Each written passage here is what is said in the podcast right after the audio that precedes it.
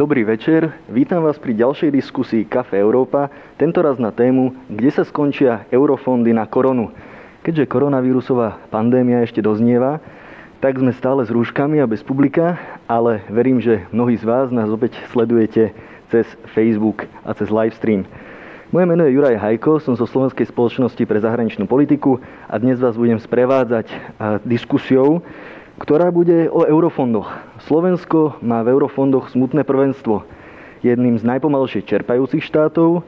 Na Slovensku je aj veľa podvodov, ktoré sa spájajú, spájajú s eurofondami. A navyše už máme asi len posledných 7 rokov, keď budeme z Európskej únie dostávať viac na eurofondoch, ako tam platíme. Plus sa do toho pridala koronavírusová pandémia, ktorá nám priniesla ešte viac prostriedkov dispozícií.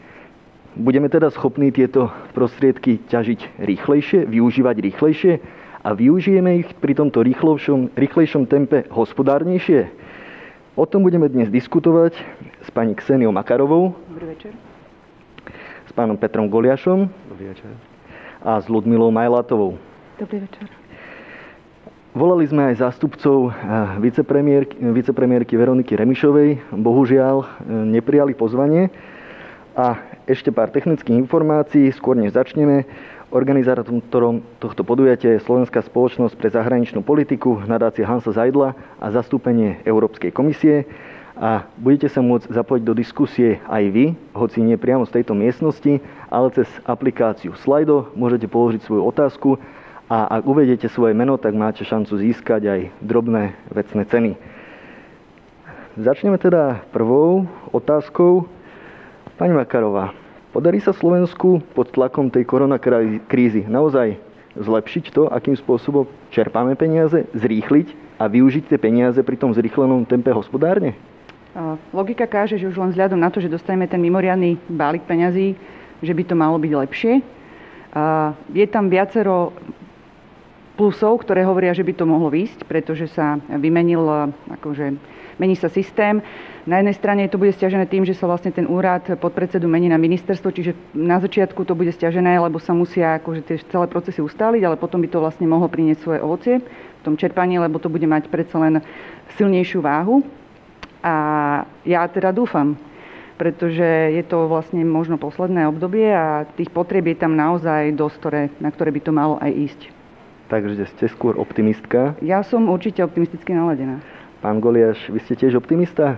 Slovensko polepší si troška aj tempo, aj možno renomé pri eurofondoch? Ja tiež dúfam, že áno, keďže patríme naozaj medzi najhoršie krajiny, čo sa týka čerpania eurofondov doteraz. A dokonca v tomto období sme priebežne zatiaľ horší, ako sme boli v predošlom programovom období za rovnaký čas, čiže bolo tam zhoršenie.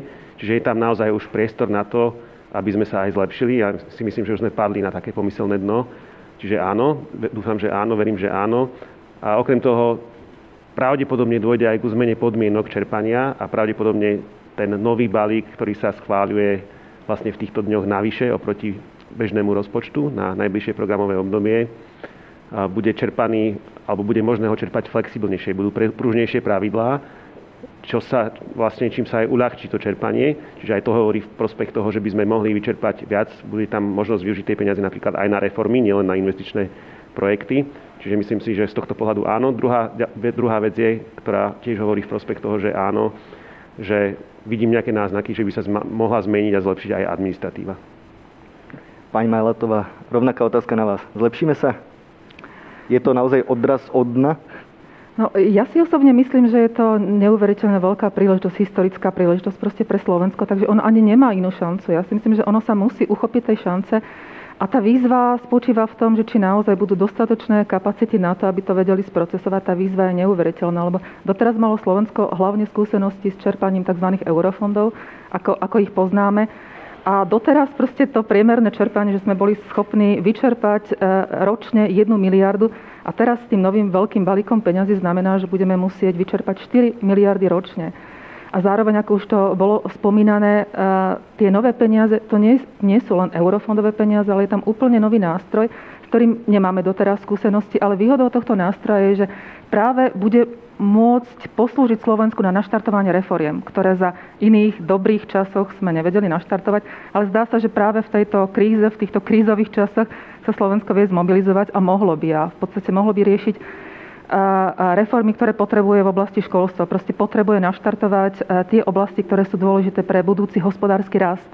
A naozaj ten implementačný mechanizmus bude iný. Bude to, že dostaneme peniaze na základe výstupov, ktoré proste ako predložíme komisii. Takže nebude to preplacanie faktúr ako v klasických eurofondoch. Poďme sa na to pozrieť podrobnejšie. Najprv k tým číslam. E, v súčasnosti z toho 7-ročného rozpočtu, ak to terminologicky zjednoduším, E, sme vyčerpali zhruba tretinu peňazí a pred nami by malo byť na tých ďalších 7 rokov zhruba 12 miliard eur sme sa rozprávali. Okrem toho budeme vedieť čerpať 8 miliard e, z fondu pre transformáciu, teda nazvime ho koronavírusový fond. A okrem toho ešte Európska komisia priamo poskytla peniaze na Kurzarbeit, teda na udržanie pracovných miest. Zabudol som na niečo, alebo je to všetko? Uh, spomenuli ste veľa, naozaj veľa týchto vecí, možno tak nejak ako štrukturovanejšie pre, pre všetkých e, divákov. By som naozaj upresnila presne, ako ste povedali. Toto programové obdobie dobieha, to znamená, že sme v poslednom oficiálnom roku implementácie, ale máme 3 roky na dočerpanie eurofondov a to je 10 miliard. To znamená, že za 3 roky musíme vyčerpať 10 miliard. To je jedna obrovská výzva. Ak vás môžeme ešte ano? prerušiť a rozumiem tomu správne, že tie peniaze, čo môžeme dočerpávať kvôli koronakríze, tam um, stačí minimálna spolúčasť štátu? Veľmi Takže dobrá... jednoduchšie to vieme čerpať, hej? Keď, keď sa uh, veľmi dobrá otázka. Áno, v podstate na komisia uh, v reakcii na koronakrízu prišla s uvoľňovaním pravidel. To znamená, že v prípade eurofondov umožnila tie peniaze použiť na oblasti, na ktoré ich predtým nemohla použiť, napríklad na poskytnutie likvidity pre malé stredné podniky, a preklenovacie úvery predtým sa mohli e, financovať len kapitálové výdavky. Takisto podpora zamestnanosti, to je niečo nové, ktoré sa predtým nemohlo, nemohlo financovať. Takže uvoľnením tých pravidiel Európska komisia dala Slovensku, rozviazala v podstate ruky a povedala áno, viac menej môžete popresúvať v rámci ako keby voľných peňazí, ktoré ešte nie sú zazmluvnené, môžete ich presunúť do tých oblastí, ktoré sú potrebné, ale nedošlo tam k navýšeniu celkového objemu týchto peňazí. To znamená, stále tam máme tých 10 e, miliard, ktoré potrebujeme dočerpať a v rámci tých 10 miliard je ako to oznámila pani e, podpredsednička e, Remišova, 1,2 miliard sa realokuje na iné e, ciele, na ktoré boli, neboli teda pôvodne určené. A to je presne podpora schém zamestnanosti, Kurzarbeit schéma, podpora likvidity pre SMEs, to, je, to, to, sú, to sú veľmi výhodné úvery, ktoré sa implementujú cez Slovenský investičný holding a prostredníctvom bank, 9 bank bolo vybraných a potom je to podpora, samozrejme nesmiem zabudnúť, e, zdravotný sektor a podpora v podstate akékoľvek investície na zakúpenie chýbajúcich e, ochranných materiálov, proste vybavenia nemocníc. A v podstate možno, e, čiže, čiže toto je, čo oni môžu v rámci tej existujúcej alokácie v tomto programu období urobiť. A teraz v rámci tých nových peňazí, ktoré v podstate príde, to je ten nový nástroj, on sa volá, že Next Generation EU, tak v rámci tohto nástroja je opäť jedna, jeden podnástroj, ktorý a, volá sa React EU a on v podstate umožní a, navýšenie tých peňazí, a, eurofondových peňazí na riešenie tých dotknutých sektorov. Čiže k tým realokovaným 1,2 miliard teraz v podstate pribudnú nové peniaze. Ako tie realokácie sa urobili len na základe uvoľňovania pravidel. Tam neboli nové peniaze. Mm-hmm. Ale teraz bude možnosť, aby tam prišli nové peniaze. Dobre, a teraz si úplne v krátkosti povedzme, teda hovorili sme priamo o eurofondoch a potom máme ten koronavírusový fond. Aký je tam rozdiel v čerpaní a možno aj či je to na projekty, alebo či to musí byť na konkrétne reformy, na aké všetky rôzne reformy sa to dá použiť. Dá sa to napríklad použiť aj na udržanie zamestnanosti, alebo tu musia byť nejaké konkrétne reformy? Um, dobre, že v podstate opäť um, kríza, korona kríza, to znamená, že komisia prišla s tým na základe rôznych skúseností, proste si uvedomila, že je potrebné opäť uh, dať uh, veľkú uh, finančnú injekciu a prišla s tým uh, nástrojom Next Generation EU. A ten kľúčový nástroj, o ktorý si myslím, alebo dúfam, že Slovensko bude mať e, záujem, sa volá nástroj e, podpory a obnovy. A tam v rámci tohto nástroja Slovensko môže získať až 6,6 miliard eur na granty plus nejakých 5 miliard na úvery. To je proste nejaká obrovská suma peňazí. A tieto peniaze e, môžu členské krajiny použiť na reformy. To znamená, že na naštartovanie modernizáciu hospodárstva, modernizáciu proste priemyslu, na naštartovanie ekonomiky. A čo komisia hovorí, je, že zároveň tým, že tieto peniaze tomu sa ešte asi dostaneme, si požičiava na, na trhoch. Čiže v podstate svojím spôsobom zadlžujeme aj tie budúce generácie, tak práve preto je dôležité, aby tieto peniaze boli prioritne investované do oblasti, ako je zelená a digitálna transformácia, pretože toto je presne tá vízia pre naše budúce generácie, v ktorom, ktorej teda e, budú naše, naše deti byť. Takže ten dôraz, okrem tých reformiem, ktoré sú pre Slovensko kľúčové, školstvo, treba z výskum a inovácie, je tam potrebné zamerať sa na, na, na eh, zelenú reformu, na, na transformáciu spoločnosti na nízkouhlíkovú alebo až klimaticky neutrálnu spoločnosť, čiže investície do obnoviteľných zdrojov, energetická efektívnosť, udržateľná doprava, povedala by som asi takto, mm-hmm, skôr železnice, asi nie cesty. Naj, najmä tie zelené veci. Pán Goliaš, sú, je zelená transformácia, digitalizácia tým odvetvím alebo tou oblasťou, kde Slovensko najviac zaostáva? Alebo kam by ste tie, tie prostriedky smerovali vy, keď máme takúto bezprecedentnú možnosť e, o mnoho vyšších prostriedkov ako doteraz z Európskej únie?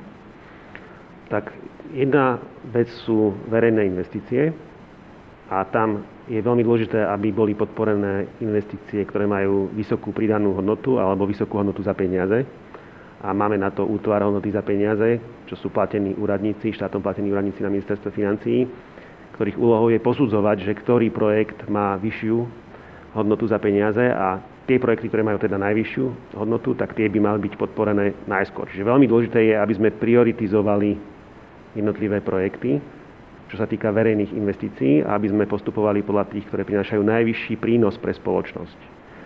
A to môže byť v rôznych oblastiach. Môže to byť v oblasti dopravy, môže to byť v oblasti budovania kanalizácií, môže to byť v oblasti environmentálne veci, zateplovanie budov, odpadové hospodárstvo, likvidácia skládok. Čiže tých oblastí je naozaj veľa, do ktorých môžeme investovať.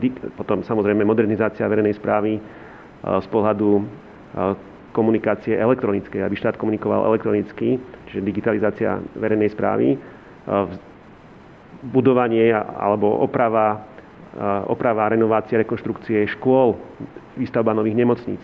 Naozaj je toho veľa a podľa mňa je veľmi kľúčové a prioritné, aby sme mali zostavenú nejakú metodiku na určenie priorít, že do čoho chceme dávať peniaze najskôr. Čiže to je jedna prvá veľká oblasť a to sú verejné investície. Potom druhá oblasť sú vlastne samotné reformy. Štruktúrálne reformy, čiže ako zmeniť ten systém, ako funguje náš štát a tu treba povedať, že vlastne tie reformy majú také, môžem rozdeliť na také dve skupiny.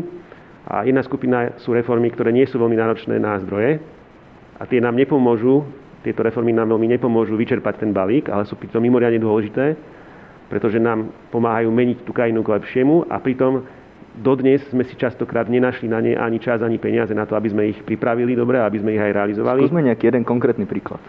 Typický príklad je meranie kvality v zdravotníctve a v školstve. To meranie a zverejňovanie, to znamená zostavenie indikátorov, na základe ktorých my budeme vedieť povedať, že táto nemocnica robí dobre prácu, svoju prácu, dobre lieči pacientov a táto má nejaké nedostatky, aby sme tie nedostatky vedeli presne pomenovať a aby sme potom vedeli príjmať opatrenia na to, ako sa zlepšovať.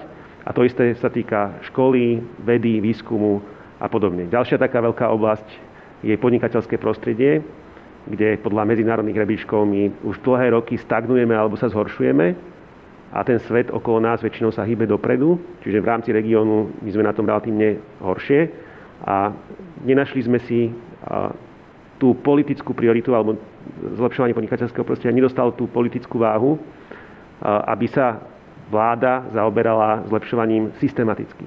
To znamená, aby zostavila naozaj nejaký program zlepšovania, nejaký plán, cestovnú mapu, ako zlepšovať podnikateľské prostredie. Nestojí to veľa peňazí, častokrát, len proste treba sledovať tie veci, v ktorých zaostávame, tie indikátory a prijímať opatrenia systematicky na, na zlepšovanie. Čiže to je ako keby jedna skupina reforiem, ktoré nestoja až tak veľa peňazí, ale sú veľmi dôležité. No a potom je druhá skupina reforiem, eh, a to sú už reformy, ktoré stoja viac peňazí a sú aj dá sa povedať, že zložitejšie a tam práve môžeme využiť aj to čerpanie eurofondov, ktoré teraz prichádzajú vlastne aj na túto možnosť, čiže nielen na investície, ale aj na reformy, čiže v oveľa pružnejšom nastavení.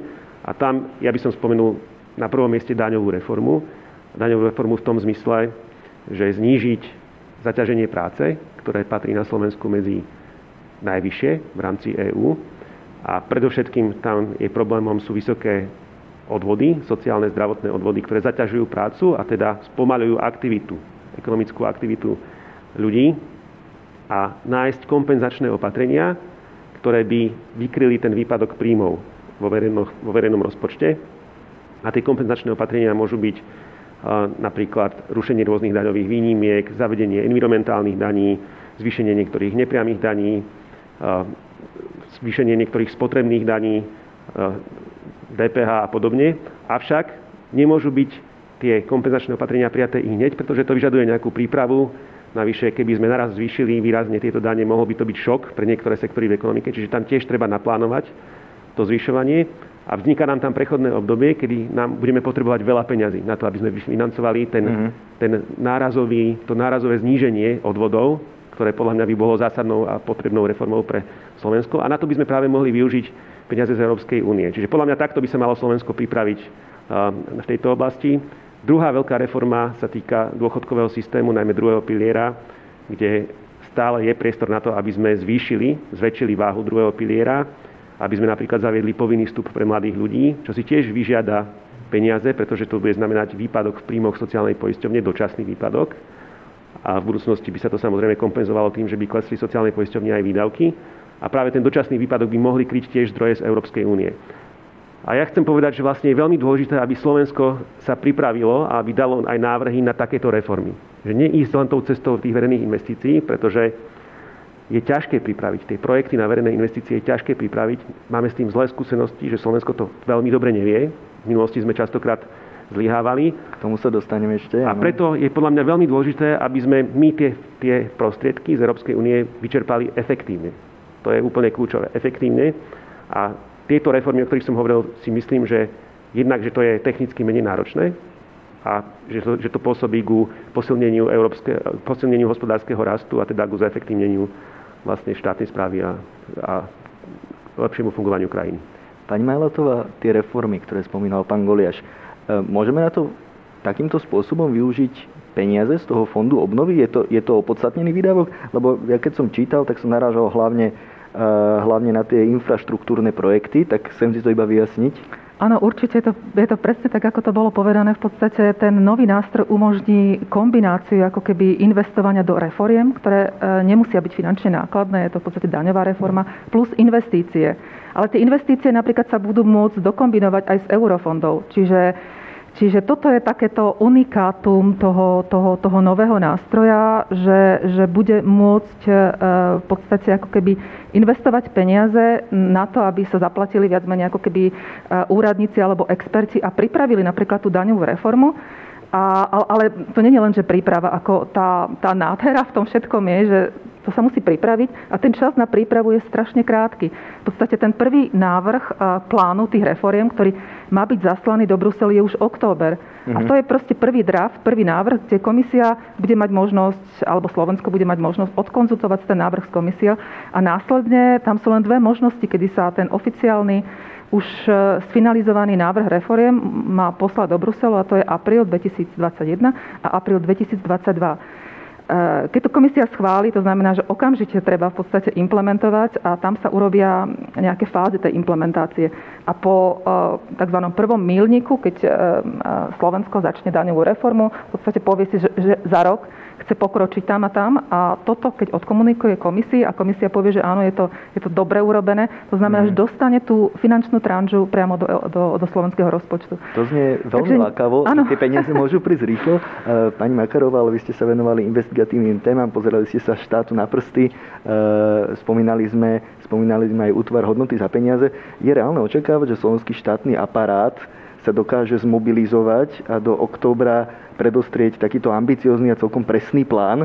A vieme to vykonať s našou administratívou?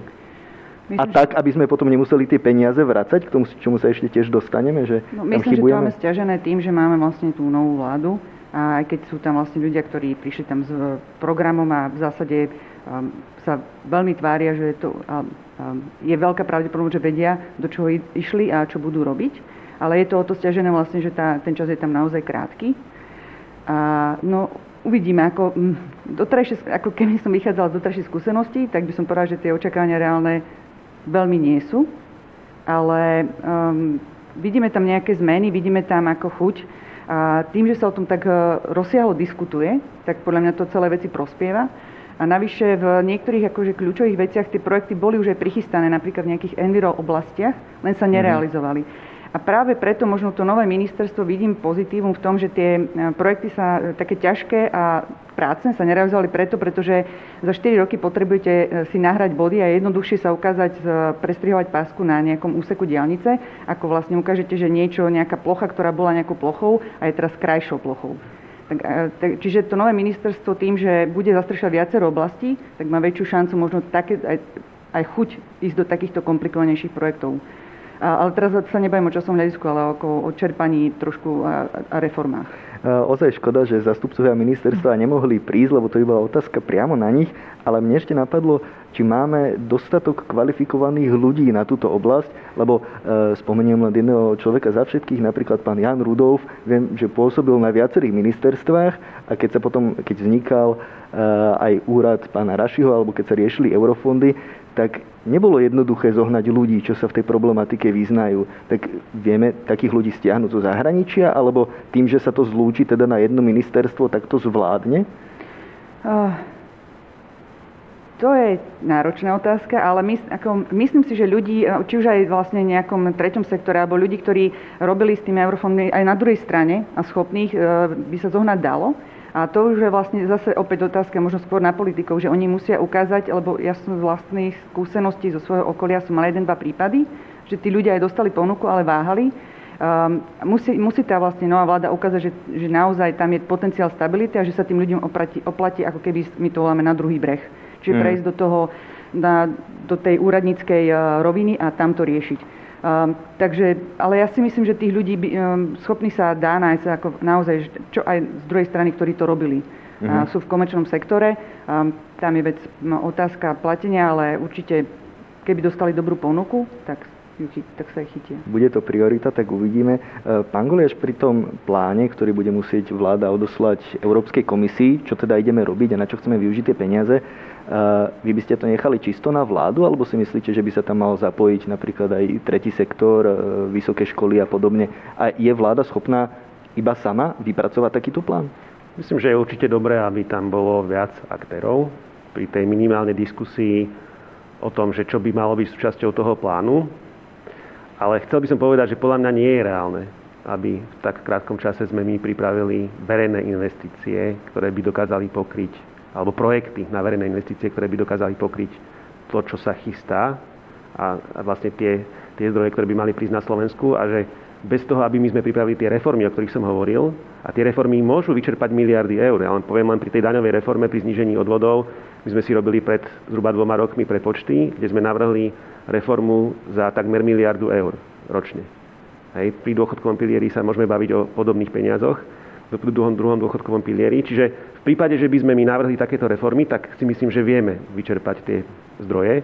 Keby sme tieto reformy dali bokom a chceli by sme len všetko minúť na tie verejné investície a na mm. prípravu nejakých nových projektov, tak si myslím, že to je absolútne nereálne aby sme my v krátkom čase, možno že teraz pár mesiacov, možno že jedného, dvoch rokov, aby sme pripravili také projekty, ktoré by pokryli tie zdroje, ktoré sú dostupné. Treba si tiež uvedomiť, že to nie je len o nejakých úradníkoch na ministerstvách tá príprava projektu, to sa týka celého spektra ľudí, ktorí pracujú v štátnych firmách, na rôznych úradoch po celej krajine, na stavebných úradoch, ktorí riešia územno, územné konanie, stavebné konanie a tak ďalej, verejné obstarávanie, že to je strašne veľa rôznych aktivít a si myslím, že je nereálne, že keď doteraz to nefungovalo, takže my zrazu v priebehu pár mesiacov toto zmeníme.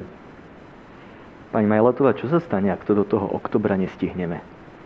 Ako október to je, to je v podstate len príležitosť odkonzultovať ten plán. Ako tam treba naozaj skôr sa zamerať na, na, tie, na tie dve ďalšie termíny, to je apríl 2021 a apríl 2022. Ale ja by som určite využila, využila tú konzultáciu s Európskou komisiou. A ja si myslím, že nezačíname úplne na zelenej lúke, ako to bolo spomínané. Mnohé proste reformy alebo návrhy alebo štúdie sú proste v šuflíkoch.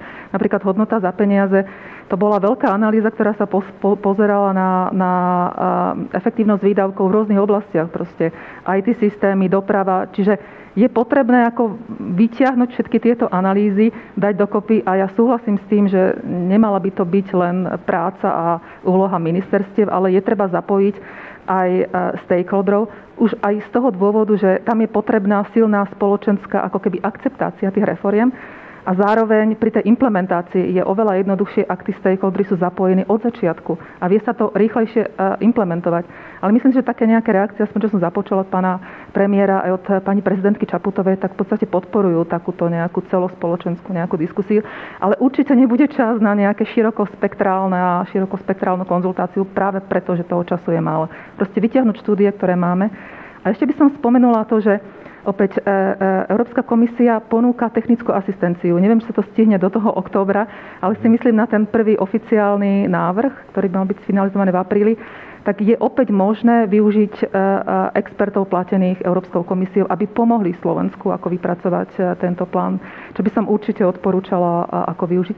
A ešte možno, že k tým kapacitám, mňa napadlo, keď som tak nad tým rozmýšľala, ako na tých ministerstvách, ktorí, e, tí ľudia, ktorí robia s eurofondami, to sú skôr takí administrátori. Ako táto výzva vyžaduje, aby sme skôr, e, táto výzva bude požadovať, aby sme mali skôr strategov, ľudí, ktorí proste vedia strategicky rozmýšľať, ľudí, ktorí sú dobrí manažéri, pretože táto výzva hovorí o tom, že potrebujeme dobre plánovať, potrebujeme dobre prepájať reformy. A plne súhlasím, že v oblasti ako napríklad výskum a inovácia tam najprv by sa mala naštartovať nejaká reforma, aby potom, keď prídu tie veľké peniaze, aby sme ich uh, naliali tam, kde je to treba. Ak to pôjde opačne, tak v podstate my urobíme, budeme pokračovať v tej fragmentácii výskumu a inovácií, ktorú, ktorú tu máme. Takže je to vlastne ešte zložitejšie, ja. lebo je tu viacero reforiem, ktoré sme doteraz nestihli spraviť. Uh, aj, aj pri tej vede vlastne hrozilo, uh, hrozilo počas minulej vlády, že nám prepadne 100 miliónov eur, pokiaľ viem, to bolo priamo na vedu. Takže ozaj niečo nefungovalo a to ma vedie k tej otázke, že vlastne všetci ste spomínali to, že sú aj nejaké predpripravené projekty, tie sa dajú využiť, projekty sa diali aj doteraz, ale Slovensko ozaj je jedným z tých najhorších žiakov, nazvem to, v Európskej únii. Ja čo som sa len dočítal, tak v ostatných šiestich rokoch sme mali takmer 2000 podvodných a nepodvodných nezrovnalostí. To znamená, že buď sme priamo čerpali v rozpore, alebo tam niečo nesedelo a týkalo sa to až 20 platieb z Európskej únie do Slovenskej republike. Tak pani Majlatová, v čom, v čom robíme tie najväčšie chyby? Ako kladieme si sami nejaké prekážky, podávame nekompetentné žiadosti, alebo je tam taká miera podvodov? Čo sa tam deje? Ak hovoríme o tých korekciách, tak e, v podstate to je ako taký, taký e, vajce alebo sliepka, alebo ako sa to hovorí. V podstate um, tie korekcie, alebo um, ten systém je veľmi zviazaný. Systém na čerpanie eurofondov je naozaj veľmi zviazaný. Je tam strašne veľa týchto požiadaviek administratívnych, uh, veľa nárokov na, na príjimateľov, predkladali rôzne druhy, druhy proste, uh, podkladov a, a dokumentov. Ale mnoho z týchto, z týchto, um, z týchto dodatkov, ktoré sa proste vyžaduje, nevyžaduje európska legislatíva, ale je to v podstate niečo, čo sa vytvorilo v tom slovenskom systéme a mnohé z týchto, z týchto e, administratívnych e, e, žiadostí vychádzajú z toho, že boli tam zistené určité chyby, nezrovnalosti a viac menej reakcia, keď prídu, prídu auditory buď zo Slovenska alebo z Európskej komisie a keď zistia nejaké nezrovnalosti v tomto systéme, tak spôsob, ako to napraviť, je, že navrhnú sa korekčné, korekčné opatrenia. A bohužiaľ v mnohých prípadoch tieto korekčné opatrenia sú charakteru, že musíte, eh, musíte poskytnúť nejaký ďalší dokument, ďalší papier a tým pádom sa viac menej ten administratívny systém ako veľmi, veľmi nabaluje a je veľmi komplexný.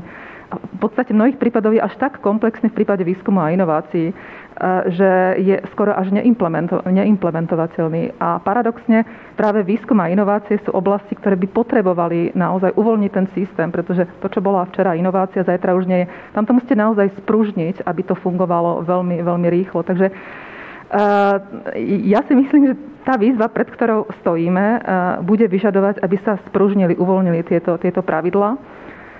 Potrebujeme budovať dôveru, lebo je to v podstate aj o dôvere v každom systéme sú ľudia a potom je ten systém. Ako, ak tam máte ľudí, ktorí teda nebudú zneužívať systém, tak v podstate ono to bude, bude fungovať lepšie. A samozrejme, každý systém má nejaké medzery, ale keď ho začneme veľmi zväzovať, znamená, že potom, potom neimplementujeme, nečerpáme. Takže bude treba nájsť nejakú takú správnu um, zlatú strednú cestu. O tom hovorí pani Remišová, ona pomenovala aj konkrétne veci, e, ktoré nás vedú k tomu, že pomaly čerpáme a musíme potom vrácať. Hovorilo o zlej štruktúre riadenia, že máme dokonca zložitejšiu metodiku, ako sa od nás vyžaduje a administratívne prekážky, ktoré si sami spôsobujeme. Na druhej strane sú tam aj úplne konkrétne podvody a ako som spomenul, tak aj v tom naozaj Slovensko si nevedie veľmi dobre. Pani Makarová, čím to, čím to možno je? Vy ste sa stretli aj s konkrétnymi príkladmi že snažia sa Slováci viac zneužívať tie európske prostriedky, alebo sú možno nejaké overené schémy, ktoré sa využívajú u nás? Že sme v tom prví? A, na margo toho, čo povedala e, pani Málatová, že, e, že máme vlastne prísnu metodiku, na to vlastne ilustrujem to tým, že na druhej strane boli medializované prípady, že vlastne tie prísne pravidlá splnili firmy, ktoré boli z garáže a nejaký mesiac predtým, ako si žiadali nejakú dotáciu alebo príspevok. Na druhej strane firmy, ktoré roky pôsobili na trhu, nedostali. Čiže z toho vyplýva, že je tam ako keby dvojaký meter, minimálne v niektorých výzvach, na to, že kto tie peniaze dostane. A čo sa týka tých podvodov, ilustroval by som to tým, že keď som bola na, bavili sme sa s jednými s podnikateľmi z východného Slovenska z takej hraničnej oblasti, o tom, že ako vlastne podpora cestovného ruchu z eurofondov a vlastne oni nám naznačovali, že v podstate keď úradníkom nedajú všimné, že úradníci nemajú záujem vlastne vôbec tam niečo z eurofondov riešiť. Čiže vlastne, ak je to potom ten systém nastavený takto, že, že je to pre nejakú vopred vymedzenú skupinu ľudí, tak už ako keby zlyhávala tá prvotná kontrola toho projektu. Jeho kvalita, kvality, realizovania a tak ďalej. Čiže tu by som možno hľadala prvé dôvody toho, prečo máme tých e, korekcií tak veľa. Uh-huh. Na druhej strane, e, áno, môžeme sa baviť o tom, že či tá metodika, či tých 20%, ktoré vychádzajú pre Slovensko, sú naozaj správne, že či my toto nemáme nastavené veľmi prísne oproti iným krajinám. Ale uh, aj tak najhoršie vychádzame aj pri, alebo veľmi zle vychádzame aj v tých korekciách kon, e, konečných. Na druhej strane prípadov, kedy vlastne boli reálne postihnutí firmy alebo nejakí úradníci v súvislosti s eurofondmi je strašne málo, spočítali by sme ich na jednej ruke. Čiže tu nám zlyháva vlastne aj tá ďalší stupeň, ako keby kontroly alebo už takej ukazovania exemplárnych prípadov, že nerobte to, pretože mm-hmm. dopadnete zle. Takže dá sa povedať, že vlastne zlyháva akoby náš štátny a administratívny aparát, že sú tí ľudia ovplyvniteľní a, a toto je ten najväčší problém? Um, Lebo počul som aj o prípadoch, že e, napríklad aj pri tých, e, pri tých eurofondoch na vedu a výskum, že len určité firmy sa k tomu vedeli dostať, skrývali sa úradníci pred nimi a že niektoré firmy sa vedeli dovolať, iné sa tak. nevedeli. Um, tak to znie ako problém ako ľudský faktor. Je tam toho viacej. Pri tých e, eurofondoch, ako jedno, celkovo tá spoločnosť tie eurofondy vníma tak, alebo doteraz to bolo aj možno aj trochu živené, že to bolo vnímané benevolentnejšie, že to sú nejaké peniaze, ktoré k nám idú, keď sa ukradnú, nič sa nestane, alebo teda nebude nejaká veľká škoda. Čiže už vlastne tá kontrola bola trochu nižšia úradníci, ehm, zodpovednosť úradníkov bola veľmi nízka za nejaké pochybenia, že oni odklepnú niečo, eh, čo nie je v poriadku. A, a tie firmy to jednoducho potom skúšali. Mm. Takže je to asi výsledok viacerých aspektov. Pán Goliáš, ako, ako tomu predísť, aby sa to neopakovalo? Musíme najprv spraviť nejakú celú reformu štátnej správy, aby sme sa pohli ďalej? No tak uh, najskôr by som povedal, že tiež považujem vlastne nejaké podvodné konanie alebo niečo, čo je na hrane alebo za hranou etického chovania za problém a že súhlasím, že to určite zdržuje a predlžuje ten proces a zhoršuje tú schopnosť Slovenska čerpať, čerpať eurofondy. Úplne jasný príklad je pri pôdohospodárskej platobnej agentúre, kde vidíme, že ku čomu dochádzalo v minulosti a je, prebieha tam vyšetrovanie, sú tam aj trestnoprávne postihy. Že to dáva taký naozaj plastický obraz, že asi ako zle to bolo a nie je dôvod myslieť si, že niekde inde, v inej sfére to mohlo byť o, o moc lepšie v minulosti. A druhý príklad chcem povedať, zmanipulované tendre. Aj, to proste je niečo, čo sa na Slovensku dialo v minulosti, že sa manipulovali aj veľké tendre a naozaj častokrát veľké zákazky dostali firmy, ktoré potom neboli schopné dodať ten produkt v požadovanom čase, v požadovanej kvalite. Tí dobrí hráči boli buď vylúčení z tendra, alebo, alebo jednoducho ani nešli do toho tendra, alebo videli, že je to dopredu zmanipulované, že nebola tam dobrá súťaž. Má, a môžem, mohol by som povedať niekoľko príkladov. My sa zaoberáme najmä dopravnými projektami, teda na budovanie dopravnej infraštruktúry a tu je úplne plastický príklad a ukážkový tender na ďalničný úsek Višňové, Dubná skala, kde je ten tunel, kde vieme, že bol vlastne vymenený dodávateľ minulý rok, kvôli čomu sa vlastne nečerpalo. Mm-hmm. A minulý rok sa nečerpali eurofondy. Práve preto, pre tento úsek minulý rok bol veľmi zlý v čerpaní eurofondov na Slovensku a teraz sa tam robí nové verejné obstarávanie, hľada sa nový dodávateľ. Celý tento úsek, jeho história je naozaj ukážkovým príkladom, ako sme zle pristupovali k udelovaniu takéto veľkej zákazky. Začínalo sa to už PPP projektami a potom vyraďovanie rôznych firiem z tých prvých súťaží, z tendrov, opakovanie súťaží, veľmi zdlhavý proces, zdržanie niekoľko rokov, nakoniec vybratie firmy, ktorá to nedokázala dodať. A takýchto príkladov je, je viacej, aspoň v tom sektore dopravy my to, my to veľmi plasticky vidíme. Čiže chcem povedať, že áno, že toto je problém a riešenie je, že tu budeme mať naozaj fungujúce inštitúcie, ktoré budú strážiť tú čistotu, tú férovosť v súťažiach. Na prvom mieste chcem pomenovať Úrad pre verejné obstrávanie. Ten podľa mňa v minulosti zlyhával, teraz vidíme, že tam je veľký pokrok a že sa snažia s tým niečo, niečo robiť súčasné vedenie a samozrejme policia, prokuratúra, súdy. Keď toto nebude fungovať, tak bohužiaľ to, tie problémy s čerpaním budú naďalej.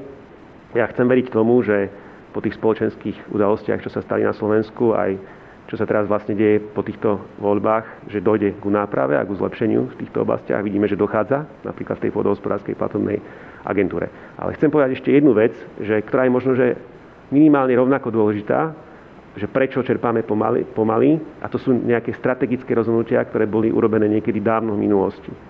A tie strategické, ja chcem povedať úplne konkrétne v sektore dopravy, boli napríklad megalomanské projekty na výstavbu či už diálnic alebo železníc, ktoré boli nereálne.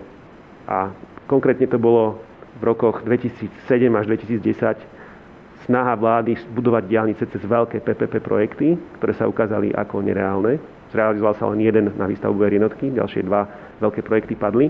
A my sme vtedy stratili niekoľko rokov na prípravu niečoho, čo bolo nereálne a čo nakoniec úplne zlyhalo. Mm. A potom sme museli nanovo pripravovať menšie projekty, menšie úseky pre čerpanie eurofondov. A to isté sa ustalo mimochodom pri železniciach, možno pani Malatová bude no, vedieť povedať, kde Európska komisia vlastne nám zastavila veľký megalomanský projekt na obnovu železničnej trate, železničnej trate Bratislava Košice na rýchlosť 160 km za hodinu, pretože povedala, že to nie je efektívne. A museli sme pristúpiť ku opäť príprave nových projektov na čiastkové mm-hmm. riešenie tohto problému. A tu sme stratili veľa rokov, stratili sme aj peniaze na prípravu tých projektov a potom sme to doháňali, viete kedy? Doháňali sme to v tom N plus období.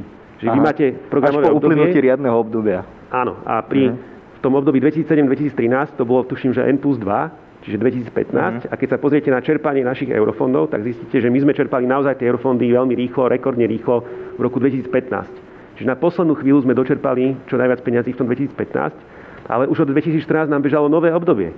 Lenže my sme 2014-15 sme neriešili nič iné, len staré obdobie. Uh-huh. Lebo sme už boli ako keby pozadu. A potom sa nám to prejavilo na tom, že vlastne aj v tom aktuálnom období nestíhame čerpať, pretože sme tie prvé roky nevyužili na to aktuálne obdobie, ale na to predošlé obdobie a ten, ten problém sa nám posúva ďalej. Čiže tie zlé strategické rozhodnutia na začiatku narobili veľa škody a bohužiaľ veľmi ťažké sa z toho dostať. S tým súvisia jedna otázka, ktorú máme na slajde. Koľko percent sa bude musieť vrácať z pladie pri tejto vláde? Veríte, že to naozaj bude nula? Alebo možno, či to bude lepšie ako pri tej predošlej? Ako to odhadujete zatiaľ? No ťažko teraz v podstate akože povedať. Viem, že myslím si, že sú aj nejaké prerušené operačné programy.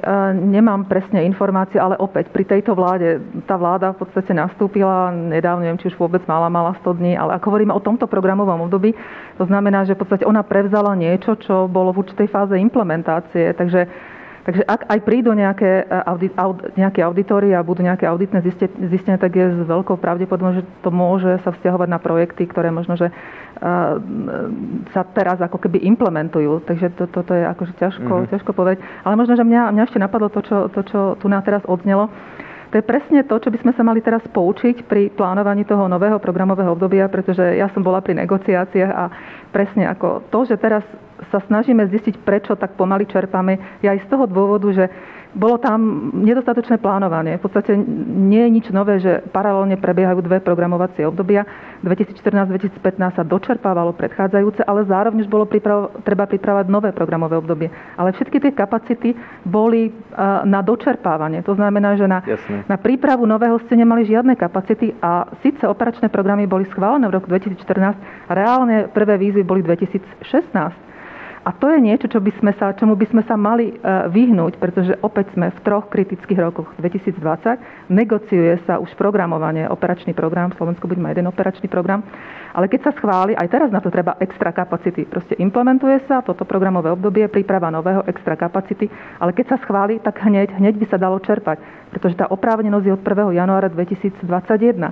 To znamená, že hneď by sa dalo proste prísť s nejakými výzvami, ak by boli pripravené. Takže určite e, pri tých výzvach, ktoré nás čakajú, ako použiť, poučiť sa e, a, zohľadniť to, čo sme sa naučili opäť ako veľké megalomanské strategické projekty a, a veľa ako keby veľa zlých rozhodnutí v tom zmysle, že, že išli sme na to megalomansky a Slovensko išlo na to megalomansky a nemalo to podchytené nejakou implementačnou analýzou. Čo to znamená implementovať nejaký projekt? Ako presne rozdrobiť na drobné, ako to chceme implementovať a ja teraz v podstate, keď s, niekým, disku, s niekým diskutujeme, tak akože stále hovorím, že keď sa pripravuje nové programové obdobie, to nie je len strategický rámec. Vy musíte zároveň rozmýšľať pri tých cieľoch a pri tých opatreniach, ktoré navrhujete, ako to už budete implementovať a poučiť sa pilotovať mnohé veci. Napríklad problém e, v prípade výskumu a inovácií bolo aj to, že oni viac menej spustili dve obrovské megalomanské výzvy, 300 miliónov na dlhodobý strategický výskum a 300 miliónov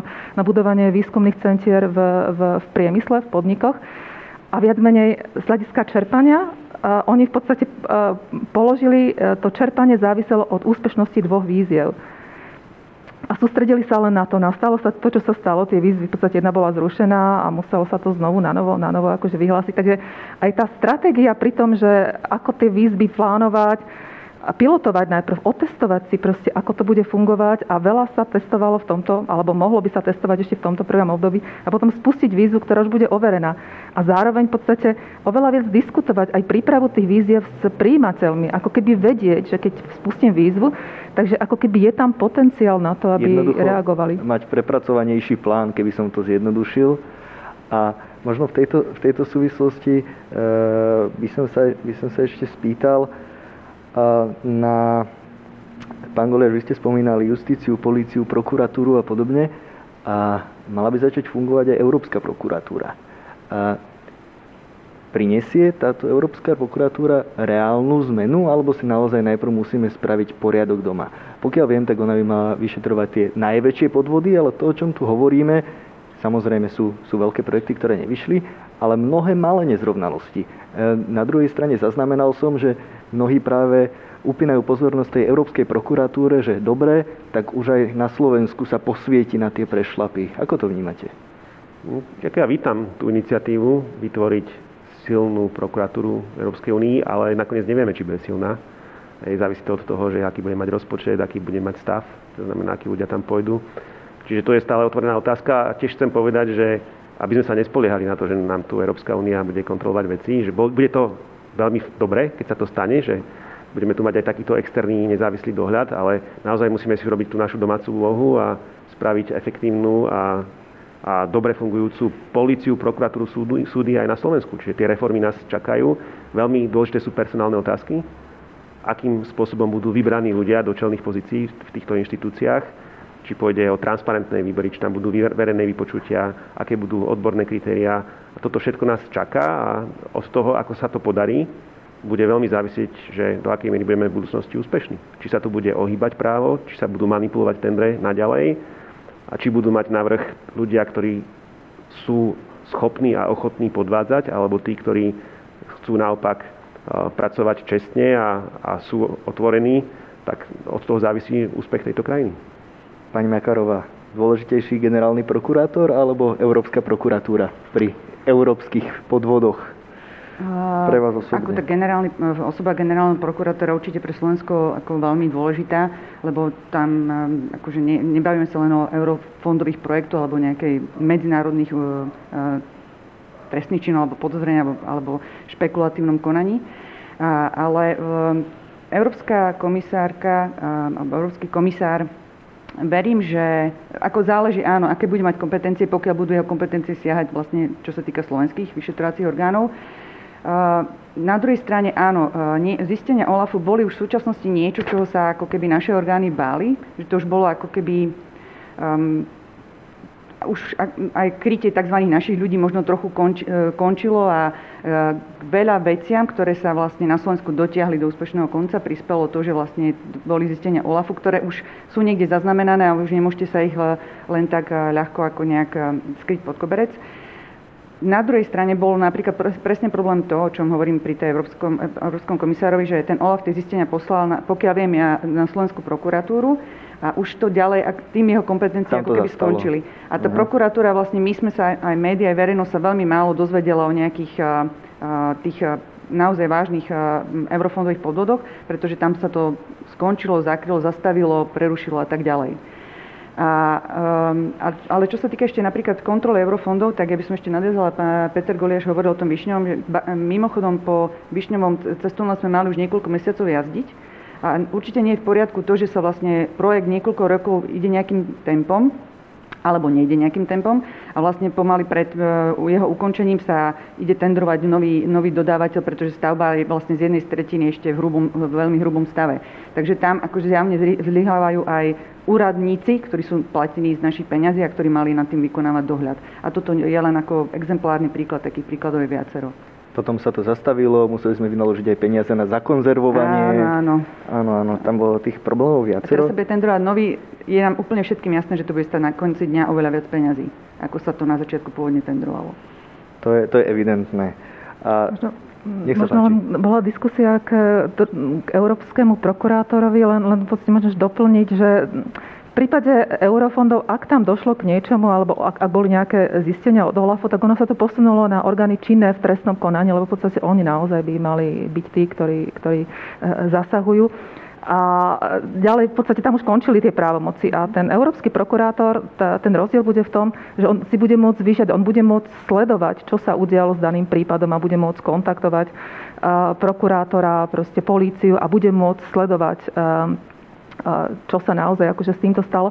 A to, čo on bude riešiť, to budú naozaj podvody, e, korupčné proste podvody, ale zároveň bude sa zameriavať na e, cezhraničné e, podvody z DPH. Myslím, že ak je tam ten rozsah škody viac ako 10 miliónov. Áno, ktoré sme vlastne doteraz nevedeli, nevedeli stíhať, Áno. ale ako správne poznamenal pán, pán Goliáš, tak aj pani Kevešiová, teda európska prokurátorka, momentálne zvádza boj alebo teda intenzívne rokuje o tom, koľko bude mať e, prokurátorov, aký, prokurátorov, aký bude mať rozpočet, lebo to vychádzalo, myslím, 2000 prípadov na jedného prokurátora, čo, čo, by, no, čo by asi nebolo úplne udržateľné.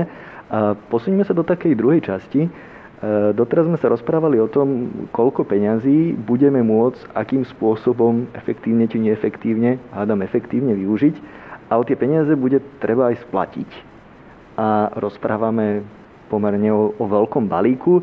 Aby som sa vrátil ešte späť k tým číslam, e, je to zhruba 1000 1100 miliárd, 1200 miliárd na ten 7-ročný, euročný, 7-ročný európsky rozpočet a plus 750 asi ďalších miliárd na koronavírusový fond, hoci ešte v piatok bude, e, bude summit v Bruseli a možno sa nám čísla trošku zmenia. A v každom prípade bude to treba splatiť a Európska únia prišla s návrhom posilniť tzv. vlastné zdroje. E, poďme sa pozrieť, pozrieť na tie zdroje. Pani, pani Majlatová, keby ste mohli začať vy, e, aké konkrétne opatrenia e, sú, sú navrhované? Ja som zaznamenal uhlíkové clo, zvýšenie, zvýšenie poplatkov za emisné povolenky, ale ale aj napríklad zdanenie veľkých korporácií a daň z beneficientov jednotného trhu. Tak možno začneme tým posledným. E, ako by fungovala tá posledná daň? No, ako k tým vlastným zdrojom asi len toľko, že v podstate e, v návrhu viacročného finančného rámca z 2018 bol naozaj návrh na vlastné zdroje. Tam bolo v podstate využitie e, obchodovania z emisí čas, proste tých alokácií. Ďalej tam bol e, určité percento z recyklácie z, z, z plastových odpadov Avšak tie ďalšie zdroje, čo ste vy spomínali, tak tie, sa, tie neboli zatiaľ ešte predstavené Európskou komisiou. To je v podstate návrh, ani nie že návrh, to je v podstate niečo, čo komisia dala do, do pléna na diskusiu. Ak bude záujem zo strany členských krajín, tak komisia je ochotná prísť s, s konkrétnymi návrhmi. To znamená, že v prípade zdaňovania uh, uh, digitálnych uh, firiem, tak nevieme presne, ako ešte bude vyzerať tento návrh ale tá pointa, alebo v podstate ten ďalší návrh je, aby sa tá schéma obchodovania s emisiami rozšírila aj na iné sektory, na, na, na lodnú a na, a na vzdušnú, vzdušnú dopravu a opäť z toho určité percento, aby bolo súčasťou tých vlastných zdrojov. Ale tá pointa je v podstate v tom, že ten európsky rozpočet pozostáva hlavne z príspevkov členských krajín, proste z cieľ, a mm, nie sú tam nejaké vlastné zdroje. Ako tá diskusia v rámci viatočného finančného rámca bola naozaj akože posilniť trochu tú časť vlastných zdrojov, avšak s tým novým Next Generation EU, to je 750 miliard eur, ktoré si ide e, komisia požičiavať na finančných trhoch, um, ale reálne sa bude splácať až po roku 2027, čiže začne sa splácať až v roku 2028 na 30 rokov a požičia si za veľmi výhodných podmienok vďaka tomu, že má veľmi dobrý rating a e, v podstate na to, aby sa, aby sa odbremenili členské krajiny, aby sa odbremenilo to, že ten ich e, fiskálny priestor je ako teraz veľmi, veľmi obmedzený, pretože samozrejme sú tam veľké výdavky na národných úrovniach, tak kvôli tomu sa prišlo s tou, s tou myšlienkou tých národných zdrojov, že v podstate práve cez tieto vlastné zdroje teda by sa, mohli, e, by sa mohol čiastočne splácať ten, ten úver. Aby neplatili priamo členské štáty? Aby sa nezvyšovali, aby Jasné. sa nezvyšovali príspevky národných krajín, hlavne teraz. Aj kvôli tomu je tam ten odklad. To znamená, že splácať sa začne až v roku 2028, pretože teraz v podstate každá členská krajina alebo ten, ten, ten fiskálny priestor je, je veľmi limitovaný. Tomu rozumiem, ale pozrime sa opäť ešte, ešte späť na tie konkrétne opatrenia. Ja som videl také pekné vyčíslenie od Financial Times. To uhlíkové clo by mohlo priniesť 5 až 14 miliárd ročne emisné povolenky miliardu, e, zdanenie digitálnych korporácií alebo veľkých korporácií miliardu a práve tá daň pre beneficientov z jednotného trhu 10 miliard. Takže to je asi taká najväčšia daň. A ako by to fungovalo? Lebo ja som teda aj hľadal, zatiaľ som sa nedočítal, že ako vyhodnotiť, kto je beneficient a aká sadzba by to bola, z akých transakcií alebo z čoho? Ako, no pre, akože ono, hovorím, že tie návrhy sú v takomto, uh, v takomto veľmi, veľmi stručnom uh, prezentovaní, ale nie je k tomu ešte uh, exaktný návrh komisie, že ako sa to bude reálne robiť. Aha. Keď, keď to rozmením na drobné, bude treba splatiť tých 750 miliárd a tie vlastné zdroje by sa vlastne mohli podielať aj na splácaní toho bežného, bežného rozpočtu. E, pán Goliež, ale keď som sa pozeral na tie čísla, tak je to možno dokopy nejakých 20-30 miliard ročne. A zrejme to teda pocítia aj tak občania na tých vyšších príspevkoch členských štátov. Ako by sa to mohlo prejaviť napríklad priamo Slovák, ako pocíti, že na európskej úrovni sa dohodneme na zdanení veľkých korporácií?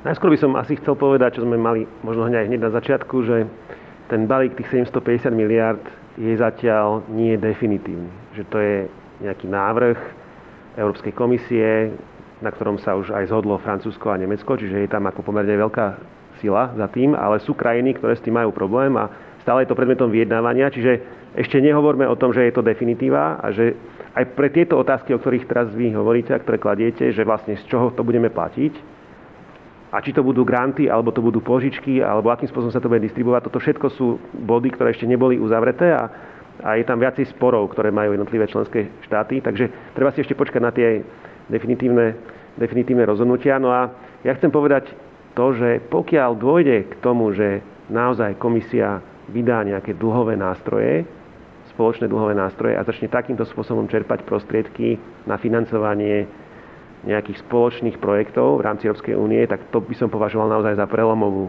udalosť, lebo doteraz to tak nebolo, doteraz naozaj členské krajiny sa pozbierali do rozpočtu a z toho sa financovali iné veci, ale to dlhové financovanie a potom vytvorenie nejakých spoločných zdrojov na krytie toho dlhého financovania, tak to už je naozaj obrovský pokrok v integrácii Európskej únie. A to už naozaj sme len krôčik od vytvorenia spoločného ministerstva financí, ktoré by malo spravovať vlastne tie spoločné zdroje, ktoré aj budú plynúť do rozpočtu a inak budú aj vynakladané jednak na rôzne projekty, na rôzne reformy a tiež na splátky týchto, týchto dlhov.